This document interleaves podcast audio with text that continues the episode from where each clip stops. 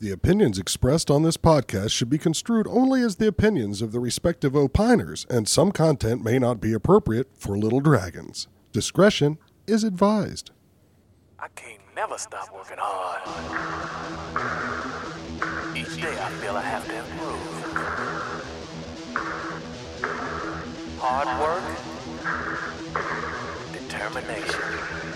I've got to keep pushing myself.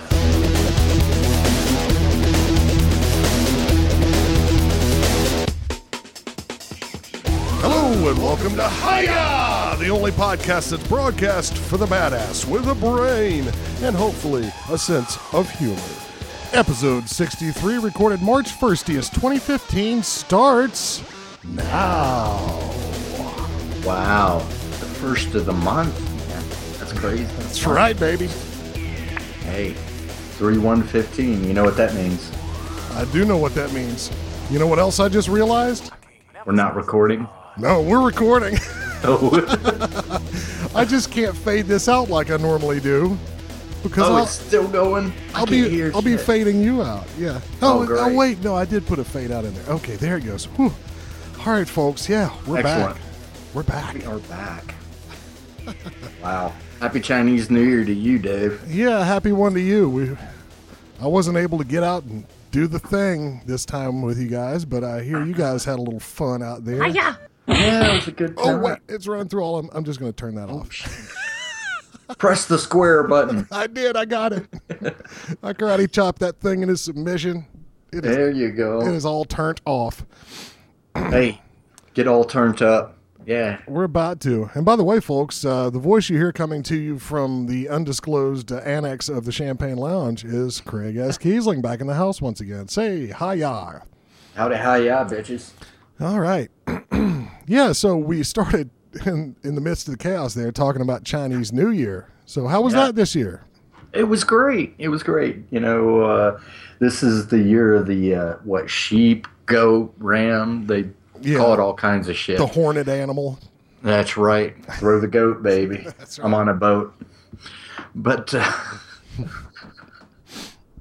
yeah, it was it was a good time. We um I was in and out of town, unfortunately, and so I thought I was going to have to cancel out a lot of these activities. But my guys um, went ahead and took the initiative and trained up, practiced up, put together some demo pieces, and it was good. We got together with uh, Gary.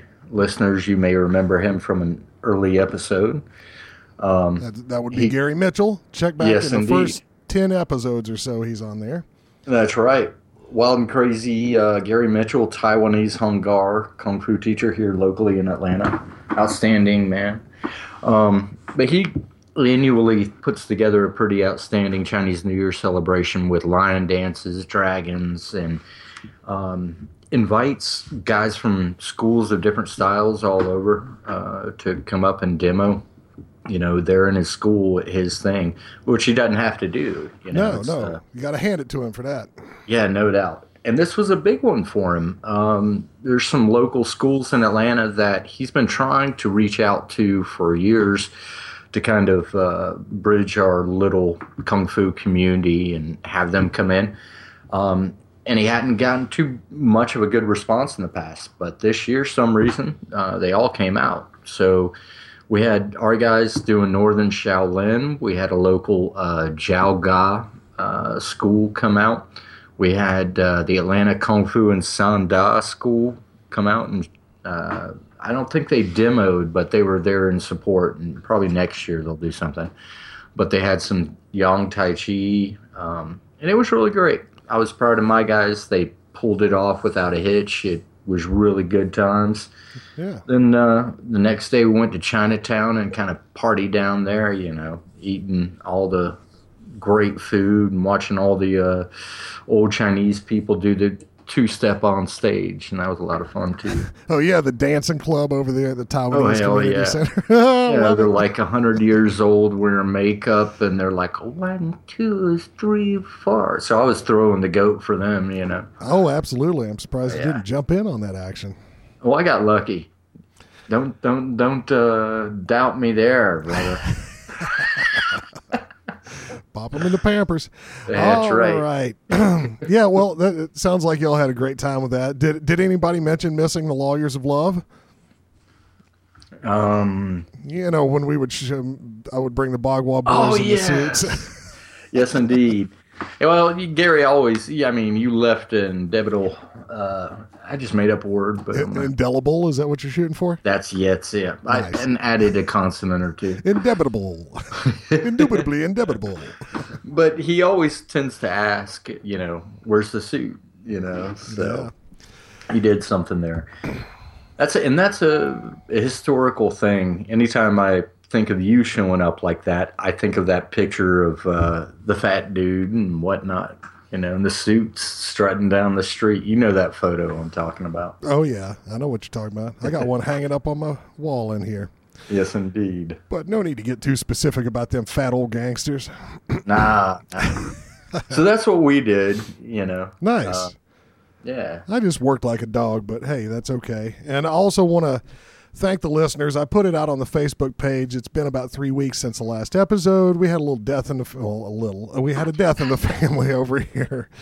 That's That different kind from a big death. yeah. No, well, it was a very old lady, and she'd had trouble for a while, so it wasn't entirely unexpected. But you know, it's always bad when it happens, and uh, It lots lots of in laws and stuff around. So, and I really appreciate the sympathy you guys showed over there. You didn't have Yeah, to, but that you was did. great. Yeah. So uh, that really helped. Thanks a lot.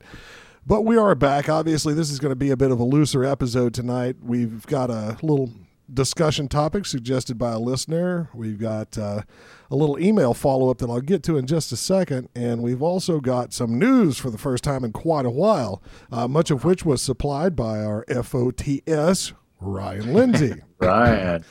Um, FOTS. It's become a thing now. yeah. We got acronyms up in this bidget. Friend of the show, baby. That's right. Um, and also, geez, what's the acronym for Show Note Master? I guess that's just S and M. Hey. Um, we're almost up there with SNL, but we're just an M off. you know. Right, yeah, and about 35 years of content production. 40, brother. Didn't you see the recent anniversary show? What's wrong with you? well, we're almost to our third birthday, I would remind you. Hey, yes, we are. So I was factoring for that. Um, We're toddlering in. yeah, yeah. Tearing the fucking place up like mine does. We are. Oh, but anyway, yeah, and that, that talking about Facebook, we have had a flurry of new likes on Facebook, like 15 or 20 people in the last couple of weeks. So uh, thanks a lot. It's good to see the Yeah. interest rising up there. Y'all use that place, and I'll try to be more diligent. Craig can jump in there anytime he wants to post discussion worthy content. Yeah. Hey, and don't forget, you may like us, but we like you too. I'll click like on that, bitches. Yeah, we'll just get in a back and forth like clicking frenzy um, until one of us collapses. Um, Lickety lickety. But uh, one thing I do want to say while we're talking about all the new likes on Facebook, uh, you know, if any of you guys want to go that extra inch and go over to iTunes and write us some new reviews, uh, we still stay somewhere in the new and notables on there, but it's been quite a while since we had some reviews, and that's what really helps push us out to people spotting us and getting new listeners. So please, if you have not reviewed the show yet, let's have a flurry over there this time. A flurry apocalypse. How does that sound? Hey, I like that. A tune with review apocalypse. That's right. In tune with this lovely winter weather we're having. Ah, Okay, so look, before we move on, Craig, and I know this is getting to be a long-winded intro here, but uh, let me uh, let me, uh, if you'll allow me, do a little follow-up on an email we had from Tarzan Smith last. Uh, Tarzan. We Last love a good. Tarzan. yeah. How Well, is it that we have two Tarzans, man? We got a Tarzan senior, junior, Smith. We have a red Tarzan. That's more than two. But, our, our lives are just full of Tarzans. hey, we're swinging from the vine, the That's great right. Okay, I'm clicking over to the right place here. I'm using the computer a lot more than I usually do for an episode, so bear with me. But basically, Tarzan had written in and asked us, you know, what to do about the persistent stink in his training pads and equipment, the stuff that he couldn't really just throw in the washer every day. And I had an extremely long winded and glib answer for him that probably didn't help a damn bit, but hopefully was mildly amusing. Uh, but we got I our can list. smell it already. Yeah. Our listeners did come through with uh, with some actual practical suggestions. So I've got one email here, and the other one I think was a Facebook message. I was having a hard time tracking it down before the show, but I remember the key piece of advice in it, so I'll drop that second. Okay, uh, Brian. Brian G writes in, uh, he's written us before. He's got another great show idea that I'm working on, Brian, but it may take a while to put that one together. Stay tuned. But uh, here's some stuff he recommends for for the sweaty martial artist. For the funk. He says, I use a spray of tea tree oil solution, then let it air dry. Gloves and shin pads I put on a shoe dryer, about 35 bucks from a big box store. Everything else I air dry. The tea tree oil is supposedly mildly antimicrobial. Sorry, no peer reviewed evidence at hand. I think you're correct in that, though. he knows I'm going to be watching him. Where's your evidence? And it smells slightly minty. Well, hey, right there, it's a win. Hey, the minty will do. And for mouth guards, he uses some mouthwash on them occasionally. Kills stuff, minty fresh, removes taste of blood. Highly recommended. That's a badass idea. I love that. And uh, he closes with I agree, some sweat is going to happen, but anything that can help spare your classmates' noses means more people to play with, and for the cheap SOB, like me, this helps extend the lifespan of the expensive stuff I don't want to replace. Hiya, Brian. Excellent advice, man. Yeah, and uh, so there you go, Tarzan. Somebody with some real knowledge of how to. Yeah, I, I guess I just let myself be sort of funky at class when it has to happen. But Well, I mean, the thing to remember this is, you know, it's a funky question, pardon the pun, but like you could go long winded about, but don't need to, is anytime you smell something, there's something there, like on a physical microbial basis. So any kind of cleaning you can do is great, you know, to. Uh, keep you from getting sick and others and all that. yeah, if But you smell a fart, time, the there are little, you know, essence of poop particles going into your nose, in your mouth, and your eyes. Did I bring that up? Some yeah, you kind of did. Oh crap! I like that. Another thing to point out is a lot of us sort of traditionalist guys, we don't use pads that often. You're right. I mean, I use I know exactly what they're talking about with the pads. I used them in taekwondo and I used them in karate sparring, but we don't use them very often in what, you know, we do with the Chinese stuff. So, Well, if you've got an open wound that starts to funk, then you're, you know, just go ahead and sign out. yeah, no, that that needs to be addressed by a qualified professional. Yep. Now, the other thing that came in, and I apologize to whoever sent this in because I can't track it down right now. Uh, I always throw the emails straight into the mailbag folder, but sometimes if it's a Facebook message or some other kind of tweet thing, I'll I'll lose track of it. So, know that in advance, people. But uh, whoever sent this in said something that I should have known because I use this tactic for my stinkies too. Because I have, for instance, I have work shoes that I spend 12 hours a day in. And by the end of the day, like sometimes you'll squat down and just because you know you're bending the shoe, the fumes will catch you. You're like, oh Yeah, and a little pump action. Yeah, it just yeah. kind of wafts up after you give it that little heel tap. Yeah, Yeah. know what you're talking about. That's and good. this could apply to funky gear too. He does uh, what I do with my shoes. He says I put it outside in the cold, or put it in the freezer, and that tends to kill off all them little microbials. And uh, you know, if it works on my damn work shoes, which it does pretty well, I'd say it kill most anything you'd find in a shin guard or something like that. related interesting thing today i taught class today for the first uh, class of the new year and my guys are doing warm-ups right i teach outside and it's pretty arctic cold but there's a picnic table right over the side and i walk over while my guys are exercising and i see something on the table and i look and it's a cigarette butt which is not crazy in itself. However, it's stuck into a turd sitting on top of the picnic table. This struck me as rather odd and grotesque. it's getting odder by the imagine. second. Yeah, yeah. The interesting thing is that I couldn't smell it because the cold, the wind, the rain had gotten rid of the, uh, you know, the funk. Sort of denatured that turd. Now, was this a dog turd or a human turd or an owl pellet? What what I kind didn't of turd? study it that long, Dave. I decided to leave the area. You didn't get a pencil out of your backpack start poking around in there looking for corn and I got criminal ni- minds up on that bitch. Or Oh, CSI, you know. Yeah. Well, that that is an interesting tale, Craig, and I'm certainly glad you were here to tell it. I am too. okay, folks. Uh, whoo, we're back on our old school ways. Uh, I tell you what, I think we need a a, a short Five break to minute go out to the champagne lounge and get our wits about us for the discussion topic. What do you think, Craig? Sounds like a plan. All right, folks. Uh, enjoy a spot of music, and we'll be right back.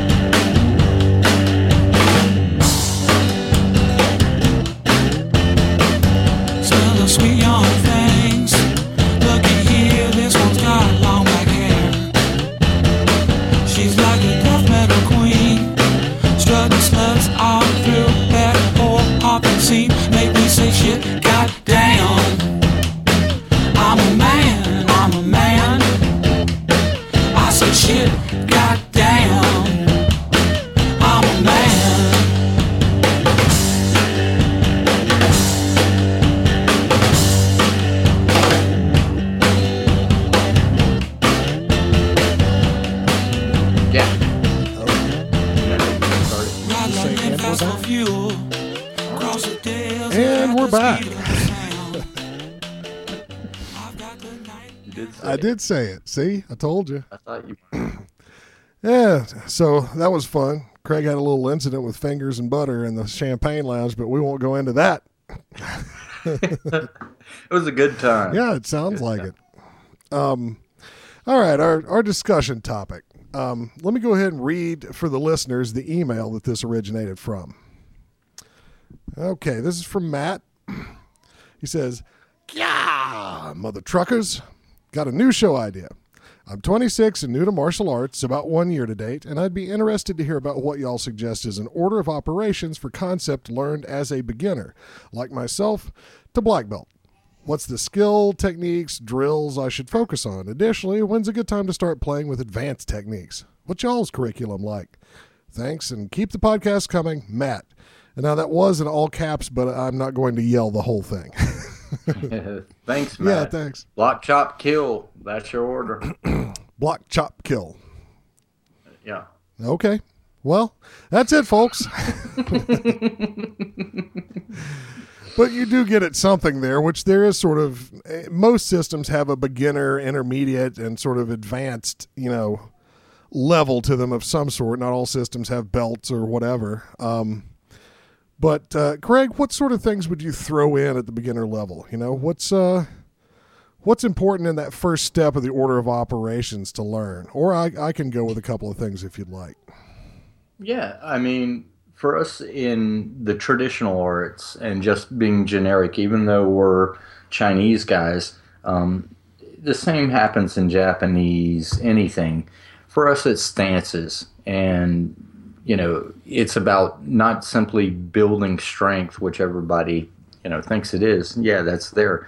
But learning important concepts and principles such as rooting, you know, feeling your body and the relationship with gravity and how to um, use that to your advantage, um, how to stand properly with a proper posture and what the differences might mean, even from a practical fighting standpoint. One shoulder forward versus uh, squared off, what that means to an aggressor um, what that might mean in a sporting context one shoulder forward you know one leg forward all these kinds of things how to change uh, weighting what it not only means for your physical structure or um, what you might do in a form or an application but when you have somebody coming at you um, can they see that all your weight is on one leg or half of it's here and why you might do that or not.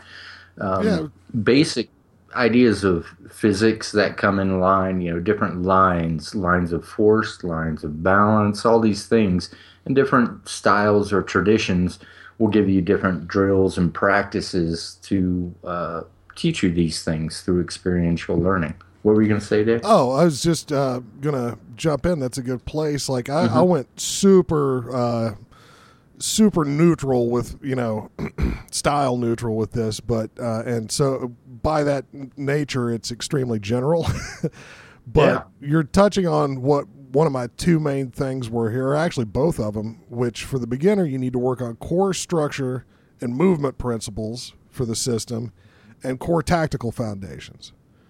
Right. you know so it may it may involve stance work it may involve certain drills or whatever um, but those drills should be the foundation for everything you're going to do next. So really the beginner phase is probably the most important one to to spend time on and get right you know Definitely. because it, it is Because you're always going to revisit that shit. Exactly. And often what's taught at the beginner level in the system, people don't realize it till much later, is the stuff you're going to use all the time.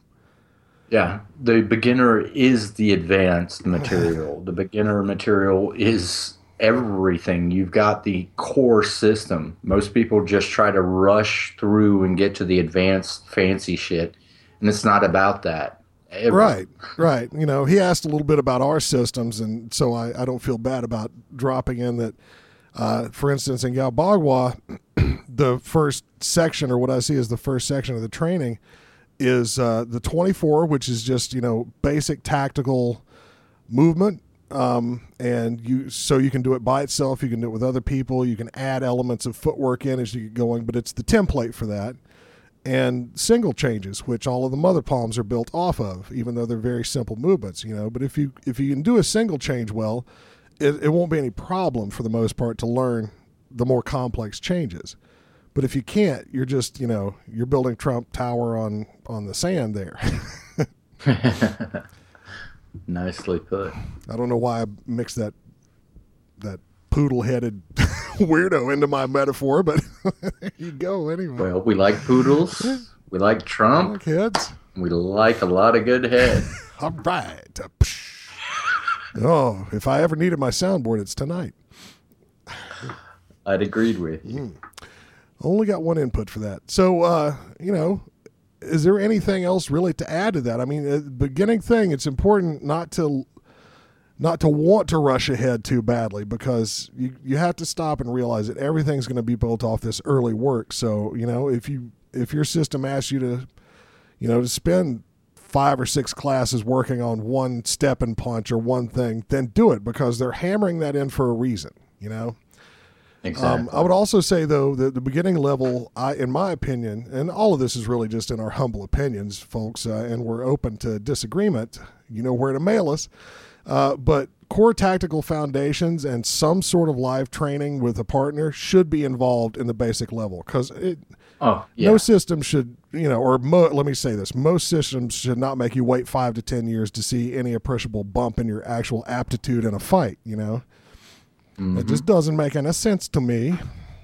I agree. Let me throw this out there too. I saw on Facebook recently um, a video post by Black Taoist. Some of you may be familiar with this, and it was a cool video um, to a degree. It it did this thing. It said fantasy, and it showed you know it's two guys, and it shows them applying this fancy application. You know that could come from a traditional Chinese standpoint, a Filipino standpoint, whatever, you know, disarming knives or break the arm, whatever it might be. And then it showed reality, and it shows this guy running up on him, you know, just drilling him before he has a chance to apply his thing. Um, you know, and I liked that video because it it uh, offended me in a way where it was like, yeah, here's an application that won't work if it's done the way you showed it in that video. Well, that's if you're kind of training or being taught incorrectly, in my opinion. Overall, as a martial artist, you have to progress. I don't care if you're an MMA guy, Muay Thai, uh, Trit, uh, Northern Shaolin, Bagua, whatever. Throughout your career of learning and just living as a martial artist, your overall reaction, timing, everything as a just a fighter should be getting better. I don't care what you're doing, what style, you know, forms, applications, the whole ball and wax. So in the beginning stages, even though you might be learning horse stance, bow stance, punch, or you know, I don't know, shrimping if you're on your back in in, in BG uh, Brazilian Jiu Jitsu, whatever it might be. Those core things you have to be working with an opponent. Granted, over time, the level of intensity, speed, perhaps fear, perhaps obstacles, whatever it might be, will increase. But you have to have that level of reality um, from the get go. You have to. You can't be in there. And unfortunately, I've heard of even local schools doing this, waiting a year, six months, several years before things get real. Right. You know, and make it an advanced thing. That's you've got to worry when it's just form and nothing else. You know. Right. And the simple stuff you learn as a beginner is right up there at the beginning because it's simple, which means it's easy to execute in most cases or easier to execute once you get the gist. And because it's and simplicity is effective in, in many cases, you know. There's no reason you shouldn't emphasize that and make the person wait around hoping that the death punch, you know, will be taught some class years down the road. Why not learn the, you know, the ouch punch now, you know? Several of those can One add up on you. to layer over all of your um, beginning, middle, and end, basically, is something that we've heard from every person we've interviewed. Um, and it crosses styles and tradition versus modernity, is principle over technique. Um, Yeah. That's one of the huge things. For example, if you don't learn how to work the angle in general from, you know, the beginning phases, something's messed up. Right. You know, almost every single martial art to known to man knows that if somebody's coming at you straight forward, uh, work an angle. It, it's just com- even in boxing, Yeah, you yeah. know, in sporting combat, everybody knows you go to the angles. Um, and if that's an advanced technique, then something's wrong. Yeah. And, you know, depending on what the goals of your style are, maybe it's getting into grips. Maybe it's, you know, angling and attacking from offline. Maybe it's, you know, dividing attention uh, between. All of that should be in the basic material. You know, like I said, uh, with our 24, you have a static horse stance and you learn some 24 basic techniques, or mostly a static horse stance. But then you take those same things and you add in simple footwork, you know, just two steps. And Wait, simple footwork. This is Bagua we're Yeah, talking yeah. about? I'm just messing. just two steps. You go, you know, a bow to a cat, or a bow to another bow, or a bow to a horse, and using those same things you learned upstairs, now you start to integrate them with downstairs, and it becomes practical. And I think that is an excellent point is to uh, use Bagua as an example here. Bagua, if you ever look it up on YouTube and look at a video of quote unquote a master doing it, and you see how beautiful it is and confusing as fuck because they're uh, walking all over the place. The hands are going this way, the feet are going this way, you know, and it's crazy.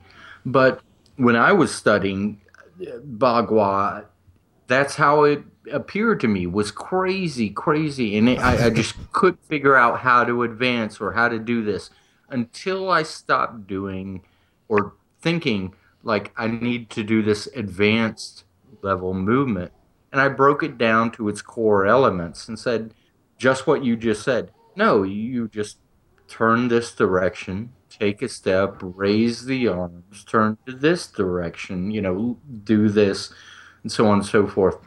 And it was simple uh, addition of this basic move plus this basic move appears to equal this advanced move, but all it really is is a bunch of basics turned on their Yeah, head. you know, we've spoken about this before, so I won't dwell on it. But my my infamous single change drills, it's it's Oh, really you know it's really just two moves. You turn inside and turn around, or you turn outside and turn around. But you can You go, you Dude, learn them well and then string them together. on video. We're on Skype right Right. now for listeners, but I could tell by his voice he was physically raising his hands and doing half of that movement. So you say. I. I deny that. uh, but anyway, you know, and and people will look at it and say, "Ooh, what form was that?" I'm like, "That's not a form. That's two moves. I'm just stringing them together with you know s- some experience. That's all." And right. Go this way. No, I go that way. you go this way, I go that way. This way, that way. um, but anyway, let's uh let's not bog down too much in me talking about Bagua once again. Um, yeah, bog down bog in down the in the bog. Bagua bog. Uh, so let's let's look at what happens when you move from that to intermediate. Um, right. I think that's sort of the place where you expand on uh, what you've learned so far to more peripheral structural movement and technical elements and start looking at exceptions to rules that you've established and stuff like that. And also it's a, it's you learn longer strings of techniques in many arts or you learn to do everything longer or you do it under a wider variety of situations. So you increase physicality and uh, you know and you get to play with it more because you have your foundation now. Right, right. A lot of systems, let's say like mine or yours, that's where the meat of the curriculum is. It's where everyone everyone wants to be and progress through, and in their mind thinking they're making radical progression. You know, like we got these ten long forms, you got sixty four uh, short forms, um, and it's not really about you know yeah, all these big curriculum movements give you a lot of mental ideas, and that's the idea. But it's just the basics turned with this variable, that variable, how you can do it longer, wider, or oh, it came from an uppercut. It came from a wide swing. It came from the clinch. It came from the idea somebody's already got me locked out. Now what do I do? But using this same basic movement. Yeah, Um, I see it kind of. Well, you know what I'm like, but a good analogy for me is you've got X number of neurons, and let's call those your basic techniques. You know, and when you're in the intermediate phase, you're building those dendritic networks between all the neurons. You know, so Did you just say dendritic as in dendrite? I did. Holy shit, where are we going with this? Well, no, you're building a lattice between your basics, right? You're building different ways to go from this basic to that basic, or, or skip over the one you would normally go to and go to a different one, or change the one you're in halfway through. You're building up variety and versatility, but you're still Gotcha. focusing on those core elements, really. You know, I can find I- one of I- the 24 in almost every single Bagua linear, you know? hey, I'll tell you, I I loved the Monday night practical app classes that you used to do, if you remember Oh, those. back in the day, yep. Yeah, yeah, those were great. And dendrite is cool and all, but I prefer the toolbox uh, metaphors. Yeah, yeah. okay, I'll stick to that from now on. All right. Um, but you know, you see what I'm saying there. It's really, you're, yeah, you're learning new stuff. There's going to be all sorts of new little movements, or new this or that, or maybe a little more athletic technique or something thrown in. But you're really still working off the basics in this intermediate period. And I consider the intermediate period over when you've learned all the movements in the system, like Uh, when you yeah. have the curricula. So there's no such thing, the way I look at it, as an advanced form. All the forms are either beginner and intermediate, and then what comes Oh, after that form-wise, is where the advanced work starts. But I would say don't try to move out of intermediate into advanced until you've gained some level of mastery. And when I say mastery, I use it uh, in big caps, if you would, like badassery. Because to me, intermediate is is the meat and core. It's where the curriculum of your system is. It's the, vast majority of your time as a student is going to be spent. It's it's you're learning a bunch of stuff, but you're also trying a bunch of stuff. At this point, you were partnering up, you know, 80% of the time. You're doing things under your teacher or professor or coach or whatever, but you're also doing it outside of that, trying things, learning it, making it your own and really playing with it so that you know you do this punch combo you do this uh, throw you do this entry into a lock you do whatever it might be but oh crap you know this works in the form. This works for demonstrations but when he's coming at me hard and i just kicked him in the nuts and he's angry this doesn't seem to be working well, why is it still in the system as as a curriculum piece if it doesn't work in tried and true tested scenarios? The the answer is it does. because you're not the first person to, to have that idea that, oh gosh, this isn't working right now. They decided to keep it in because of XYZ, and it's your job to find that out. You know, that's part of the intermediate bit is trying to find how to make it work for your situation. You're going to have to change it. You can't do it just like you learned in the form. You can't do it, you know. You got to play. You got to internalize this shit. Exactly. You make a great point. And I've, I've frankly, I've never seen anyone get past the intermediate level at martial arts of any kind Right. that didn't, at that stage of the game, take it home with them, play with it, test it out in different areas, think about it, you know, start owning it, ask questions, and, you know, get answers for them. Either learn how to find your own answers or, you know, learn how to ask the right questions to get the answer you need from your instructors. Mm-hmm. It's going to take some ass whooping, but, you know, it's good kind of. Yeah, this is also usually the bumpiest and bruisiest part of training.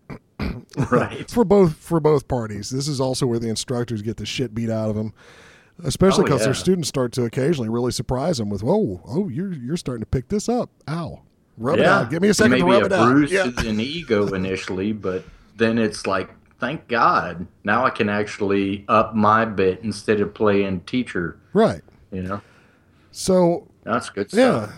So yeah, I think that's a pretty good snapshot of what the intermediate stages of most systems look like. And uh, by the way, at the end of this, I do have one or two systems in mind, and Craig can probably throw some out some out where it doesn't exactly work this way. Yeah. But let's go ahead and move along and sort of do a little summary Yeah. of. What is the advanced ninja Yeah. secret? So, uh, you know, when you want the quarter of blood technique and all that stuff, what happens when you get to the advanced level? Well, in my opinion, and again, my opinion, but uh, you already know all the physical material in the system when you hit advanced. And what you're doing then is trying to get, fully realize the physicality of the art. So you're trying to integrate it, the concepts and everything else into a spontaneous, usable thing, you know? And uh, you should have the ability to articulate these principles to other people, to come up with new ideas on your own, um, to apply what you've learned. For instance, you know, I, I put weapons sort of in the advanced category in that I want you to learn all the empty hand stuff first because that's how our system works.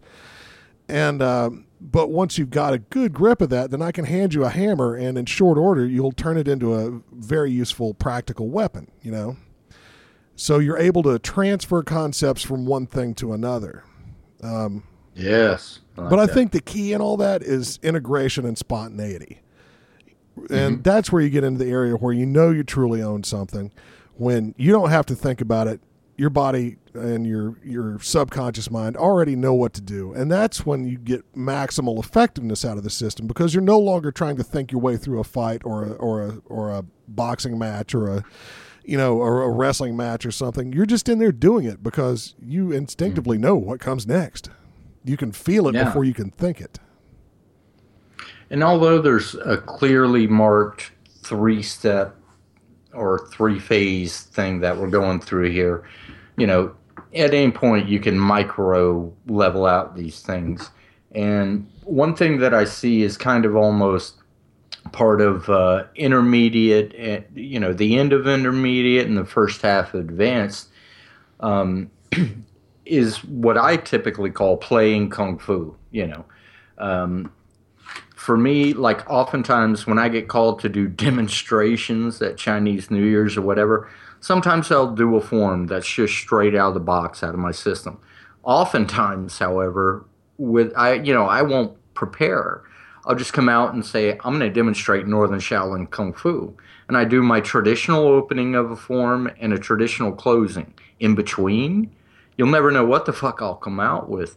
It'll be the opening of one form, followed by movements of another form, and, and just all kinds of stuff put together that I just felt like like a dancer or a singer just doing improv, comedy thing.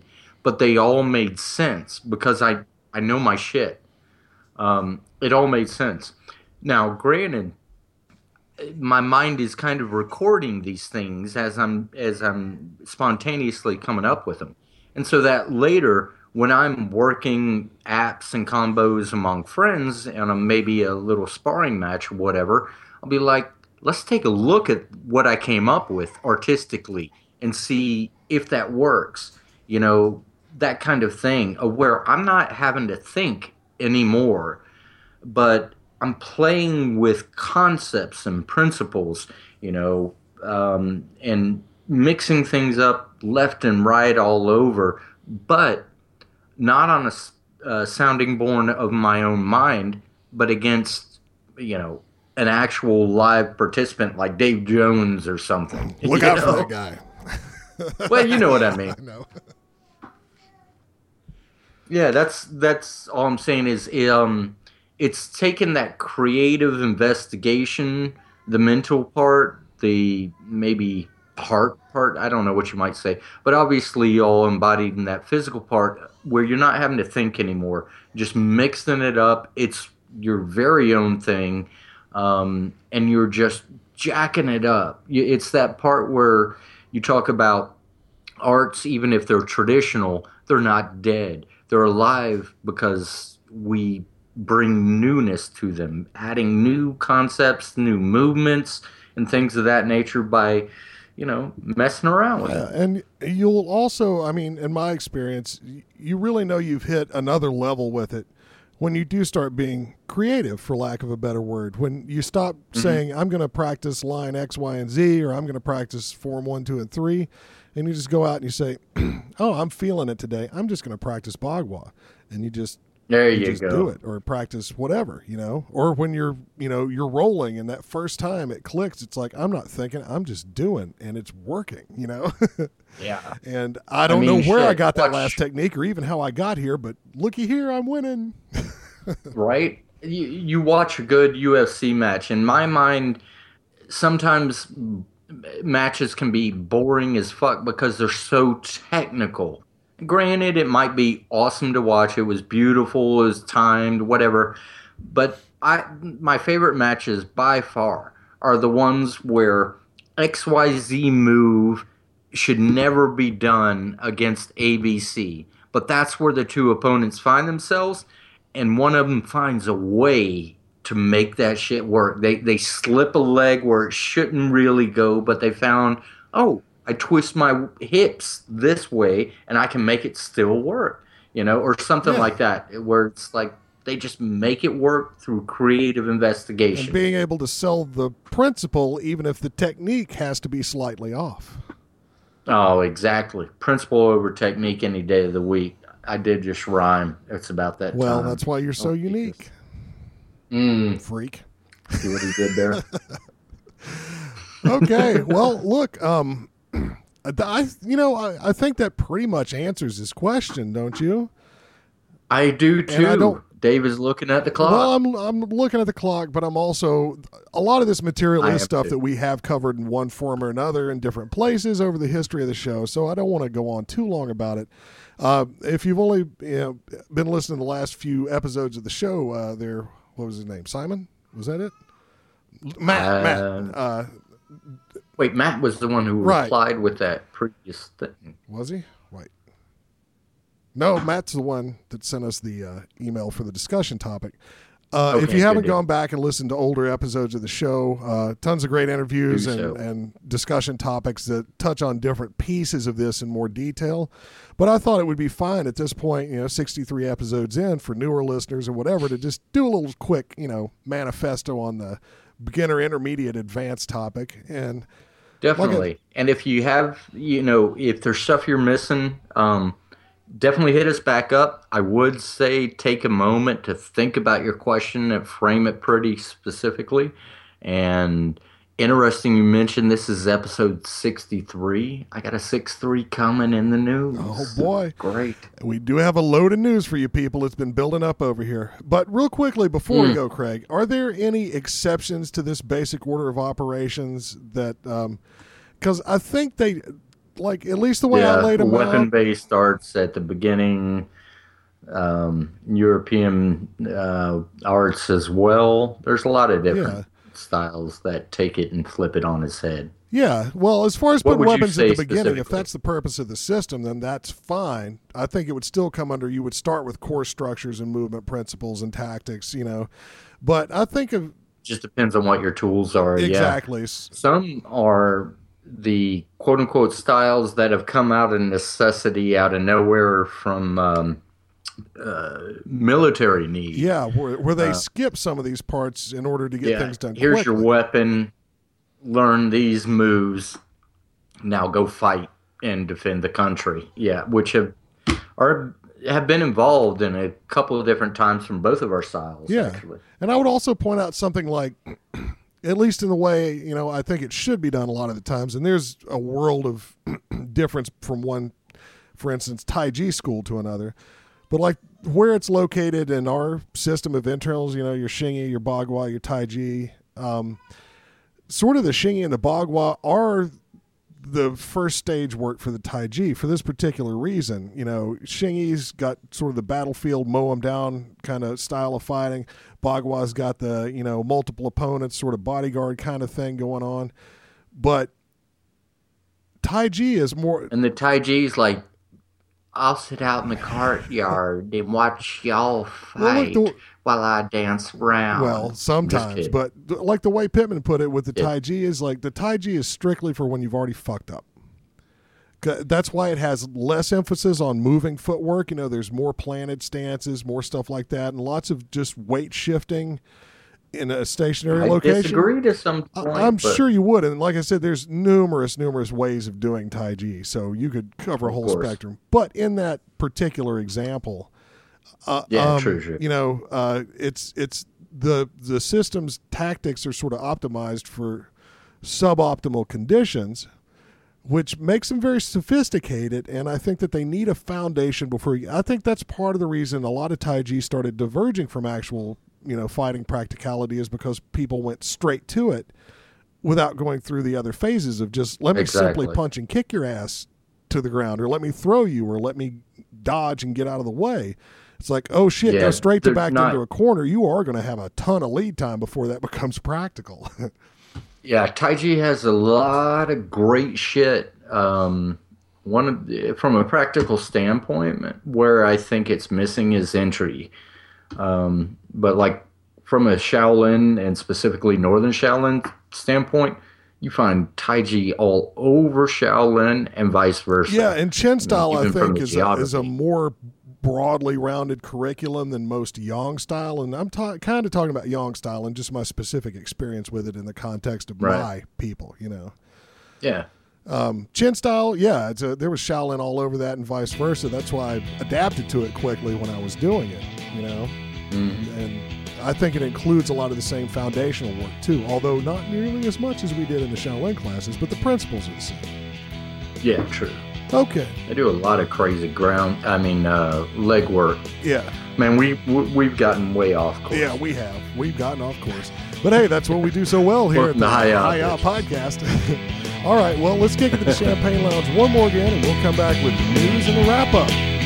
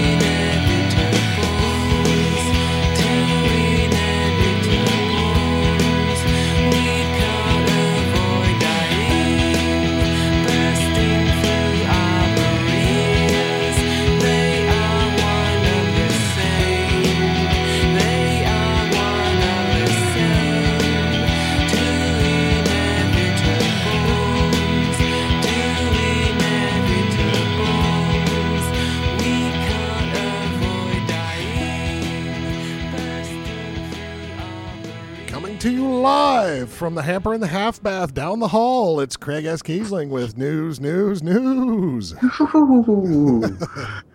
Hello and hiya, bitches. We got us a full round of news that I'm going to kind of barrel roll through here. Thanks, Tuck your Ryan. legs in. Hey, keep it tucked in. A lot of the MMA scene has been seeing a lot of uh, laws passing and good regulation that's uh, coming in, uh, both in California and New York. I'm not going to touch on those because I think our good friend Stephen Kepfer can keep us uh, updated on the real deal for that. But thank you anyway, Ryan. Yeah, it might be time to get him back on the show to parse some of this with us here soon. I think so. There's a lot of cool shit happening. Regarding MMA, 31 year old Matt Betzold has gotten a six win, three loss record in his flyweight division of MMA.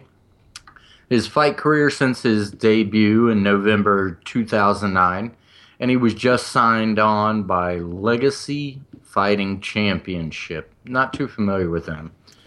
Interesting thing about Matt Betzold, however, is that he only has one leg. That's right. He lost his left leg when he was six years old after eating poison candy.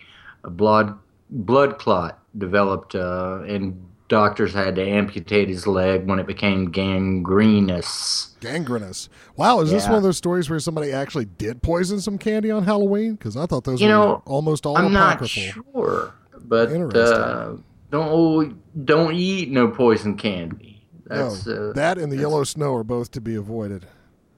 well, it depends on your fetish. So, so this guy, he's got a six and three record in MMA. You said? Yeah, isn't that awesome? Uh, Yeah. From 2009, he started six wins, three losses, and he's been doing so well. He just got signed on by Legacy Fighting Championship, so he's looking to get a bunch more wins. I'd say it's a wise decision going into MMA instead of straight up butt kicking contests. Well, yeah, yeah. One leg, you can't really do Sorry. the hold a crane stance Karate Kid thing. Sorry, I Doesn't couldn't work. resist. I I'm a moron. I know it. 17 year old Thomas Morris of the UK, that's the United Kingdom, England area, had been taking some international trips with his father. He went up uh, to the Himalayas and whatnot. He's a karate student. He's really head over heels about the art. And he's been learning some cool exercises on his trips. And he came home with his dad and he's been trying them all. Um, you know, different shit like what we do in Northern Shaolin, crazy calisthenics and all that. Oh, anyway, yeah. after he To got back, again. he was searching on all the different popular video websites for new exercise to try. They have a, a home gym where he's been trying it, and then he'd call his mom and his dad in. The guy's only 17, you know, he's a teenager, and he's calling him in saying, Look what I can do. Unfortunately, recently, when uh, they came in to see what he could do, he was hanging from his belt on a rafter. Unfortunately, one of these exercises were one of those where you hang by your neck from your belt. And it didn't work out quite well for Thomas. Oh man, Yeah, so there's that. and that's yeah. If you gotta, fucked up. That's it weird. is. It's just fucked up. Maybe that's what David Carradine was doing. Yeah, no, he was doing a different level. secret training. But you know, God, let this let this be a reminder to all of us with children. If you have them training in martial arts, even if they're teenagers, you really should be keeping an eye on what they're doing because that's just nonsense. Yeah. Here, sweetie, put this apple in your mouth for a second. Watch daddy do his karate. Yeah. but fuck, yeah. I mean, Oh my gosh, I can totally I can see, see you know, this one. yeah, It's that typical one you see, you know, you hang from your chin or whatever from the belt. Right. Come on, people. and all it takes is you get twisted around or screw something up, and you're dead. Not to So, mention, your training should be to prolong and protect your life, not to put you in risk of ending it. that's not really good training, man. You know, Yeah. so, uh, tra- moving it along. tragic reminder. Yeah, moving Yeah. along. Don't forget Albania. They have Chinese people. I never forget Albania, but Chinese No. people, that's news. That's right. And three of them are construction contractors who were recently held up on a mountain road in northern Albania after they were finished with their job for the day. They're walking down, and then all of a sudden, masked and armed men stopped them, putting a gun below the chin of one of them. They wanted our mobile phones, money, and sacks with our goods. Goods. They always have to have goods. Speaking in That's Chinese, where I the keep my goods them- is in a sack. Hey, hey. That's why I pay the ladies. What? okay. Speaking in Chinese, the three agreed to fight their attackers. Having overpowered the gunmen, the Chinese men called the police, who later arrested two people, ages 21 and 23. The cops seized also Soviet era Model 54 guns, a mask, and a bag, but no goods. the interesting thing about this is the title of the article was Chinese men use karate to fend off masked gunmen.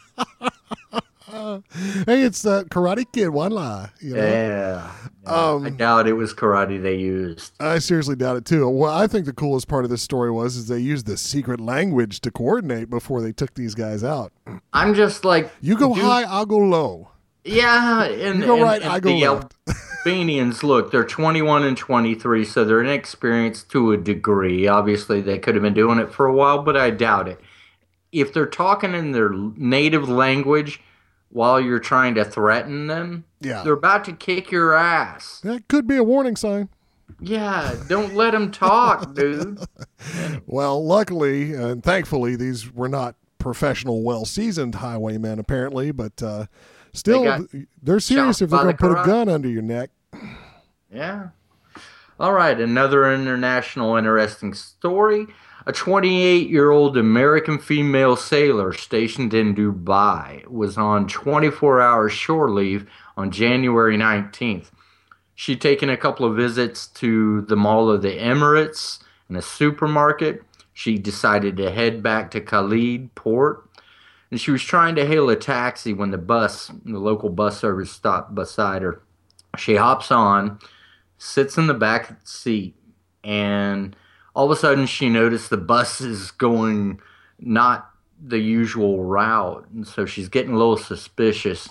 All the people get off the bus at different stops. She's left there alone. About 10 minutes after the last person gets off, the driver pulls up to an area where another buses are sitting there parked and all the drivers are gone.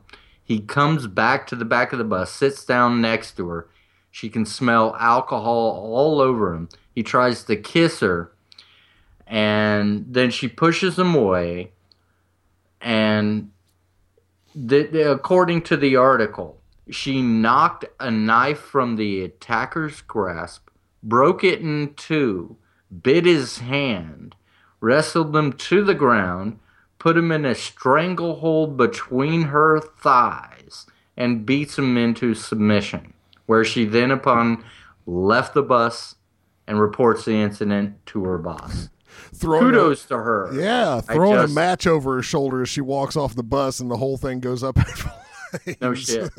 she Kudos. that guy. I just I, I've got a little bit of doubt when it comes into breaking the knife in half bit. I I don't know. Well, you could stick it between two bus seats and snap it right off. You know, there's there's ways to do it. Perhaps so. It just sounded funky, but but that's a pretty great thing. It's a female. It, she's in the Mid East where it's a hotbed, you know, Yeah. and she's about to be raped, and she's knocking it out. Yep. Well, he kind of got what he wanted. He got between her thighs. Ha! well played, sir. Uh, yes. serves his asshole right. Throw the goat. I'm on a boat. UFC 183, Anderson Silva defeated Nick Diaz by unanimous decision in his first action in the ring since he broke his leg back in 2013.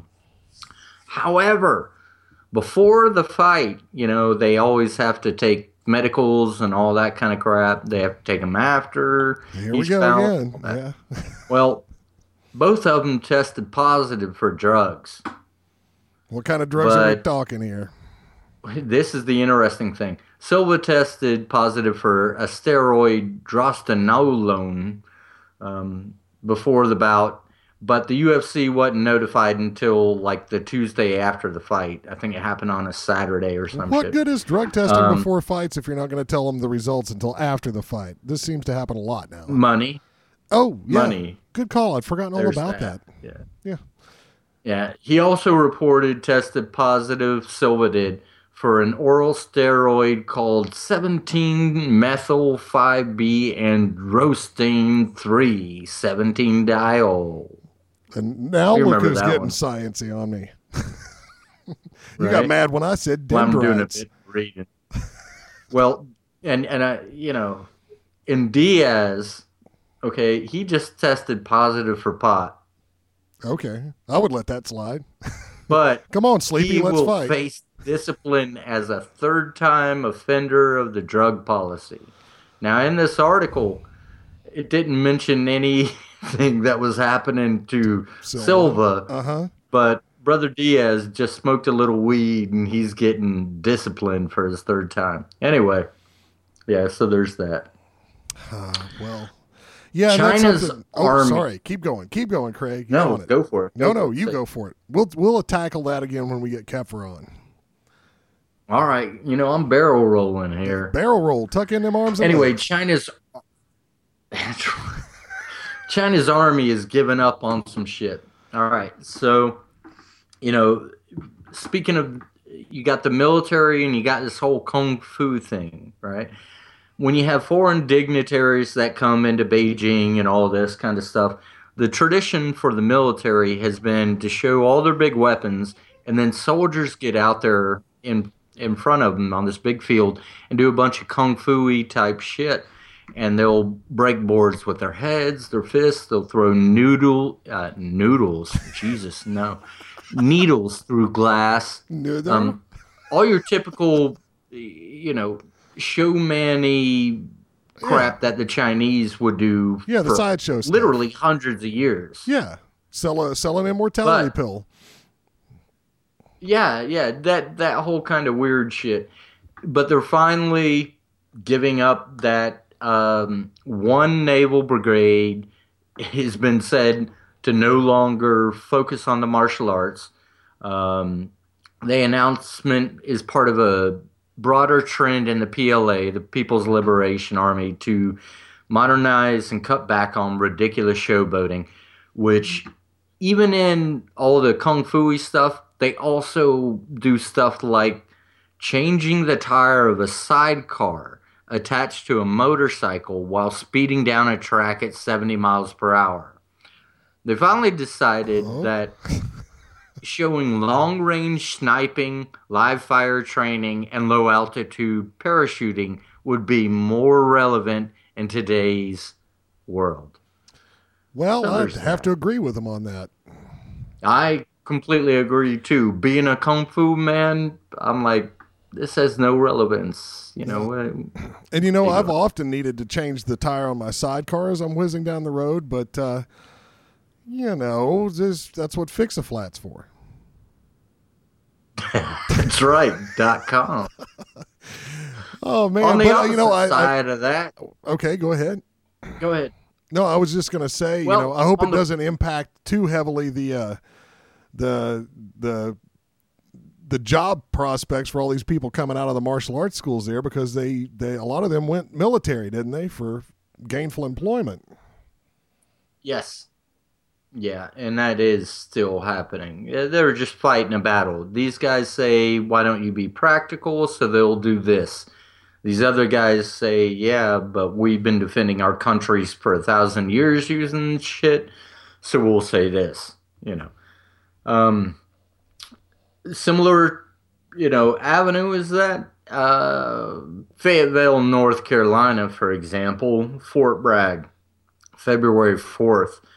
82nd Combat Aviation Brigade, the 2nd Aviation Assault Battalion, unit ministry team came together to help facilitate troopers and team building activities using Shaolin Kung Fu.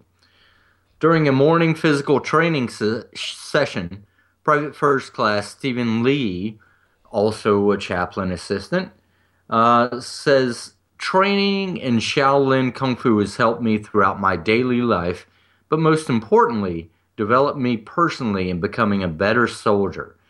Um, so he's been running these mini uh, Shaolin Kung Fu introductory sessions in the PT uh, parts for these um, paratroopers.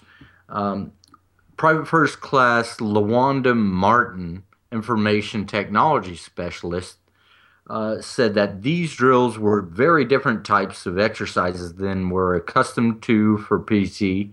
And at first, the drill seemed awkward, but as we continued, I felt energized and gained confidence through the course of the session. So, yeah, Yeah. No, that's uh, uh, introducing some variety into their PT. I don't think there's any problem with that, and some of them may actually latch onto it. And you know, it's uh, Shaolin in most cases is too deep an art to be learned, you know, once a week at PT in the military. But if it gets you interested and gets you going that way, hallelujah. I think uh, you know yeah, having uh, just martial exercises in general. Yeah, your main job is jumping out of a plane and shooting someone. But it, it it won't hurt to have that. Uh, there's that.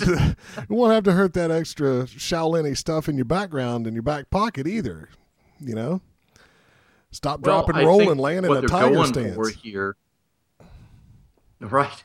No, I think what they're going there for is that very act of jumping out of the plane and, and killing someone or, or shooting or whatever. Um, is that aspect of yeah, it sucks. It's scary as shit, but how to keep your shit together and stay in the zone. I think that's kind of what they're doing here. Because as you experienced, you know, a lot of the uh, quote unquote calisthenics from those traditions can be a little daunting to say the least. Yeah, no, they can. But they're inspirational when you realize, hey, I can actually do this. You know, I just kicked a new Exactly, level. This ain't jumping jacks anymore. And you know, the Yeah, other thing I is, think- congratulations to Yeah. all paratroopers because I think it's miraculous that they can jump out of a plane and kill someone besides themselves. I know what would happen to me if I jumped out of a plane. We buy a ticket, no ticket, no clothes. All right, That's Greg. right. What else So you to got? finish it up, Ronda Rousey. Who doesn't love a good Ronda or Rousey at this point, right? Yeah. She's a beautiful gal. She's kicking it up in the uh, martial arts scene. She's she's in the movies. The girl's just tearing it up. Well, in 2012, she appeared nude in ESPN's magazine Body Issue. And in 2015, this year, fellas, you can see her in uh, the swimsuit issue of Sports Illustrated. Swimsuit. Yeah. So that's kind of a nice pick me up. Also in the media, we got a new Star Wars movie coming out Star Wars 7 The Force Awakens, directed by J.J. Abrams. The cool thing here is we got three cats Iko Uwais, Yayan Ruhian, and Cecep Arif Rahman. The cool thing about those three guys, they were all in the raid in the raid 2. oh, yeah. That's right. I think the other cool thing about those guys is their real names are harder to pronounce than their Star Wars characters' names will be. Indeed, indeed. A little Indonesia all up in you. That's right. I got the force. Yeah, no, hopefully. and that- that's the news, bitches. Yeah, nice. Appreciate it. And hopefully that'll spill over into some really hot action in these new Star Wars movies. I'm looking forward to it more and more every day. Yeah, uh, you know, as a married man with children, I never get tired of looking for a lot of hot action. All right, Craig. Well, I think we've done our due for tonight. How about you? I think we're good. I think you just rhymed again. Yes, I did. Folks, thank you once again for listening to another episode of Hiya, the Martial Arts Podcast. Uh, you can reach us at mailbag at highupodcast.com, Dave at highupodcast.com, and I think Craig at highupodcast.com is also reactivated in case you need to touch base with Craiglet. um, I want to point out again what I mentioned at the beginning of the show. Thanks to all the new people who have liked us on Facebook. Now get out there and write us an iTunes review. Uh, it'll take you five minutes. It'll really help us out. We'd appreciate it immensely. Thanks to Ryan Lindsay for slapping together our show notes and uh, yeah, and also providing uh, news content for us. It really helps. Uh, Yeah, definitely. and uh, just a reminder, Jeff Westfall will be back with a Marshall Brain segment in the next episode, so that hasn't gone anywhere. We just uh, we just had a show full today, and uh, also I'm working on some good interviews, so the interviews will be returning soon as well. Uh, any parting thoughts there, Craig? No, I think it's all pretty good. All right. How about that? How about? In that case, folks, I'm going to turn the computer back over to my wife so she can do her grading. And in the meantime, we will see ya. See ya. I think we're getting some lag now.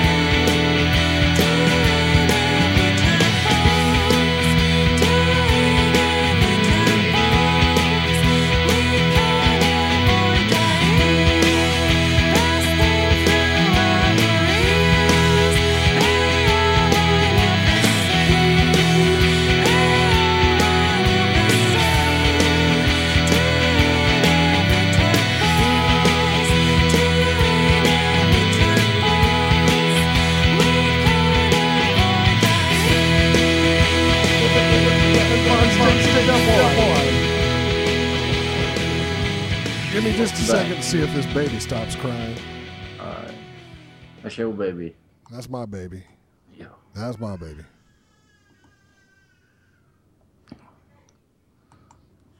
Little Wiley Jack.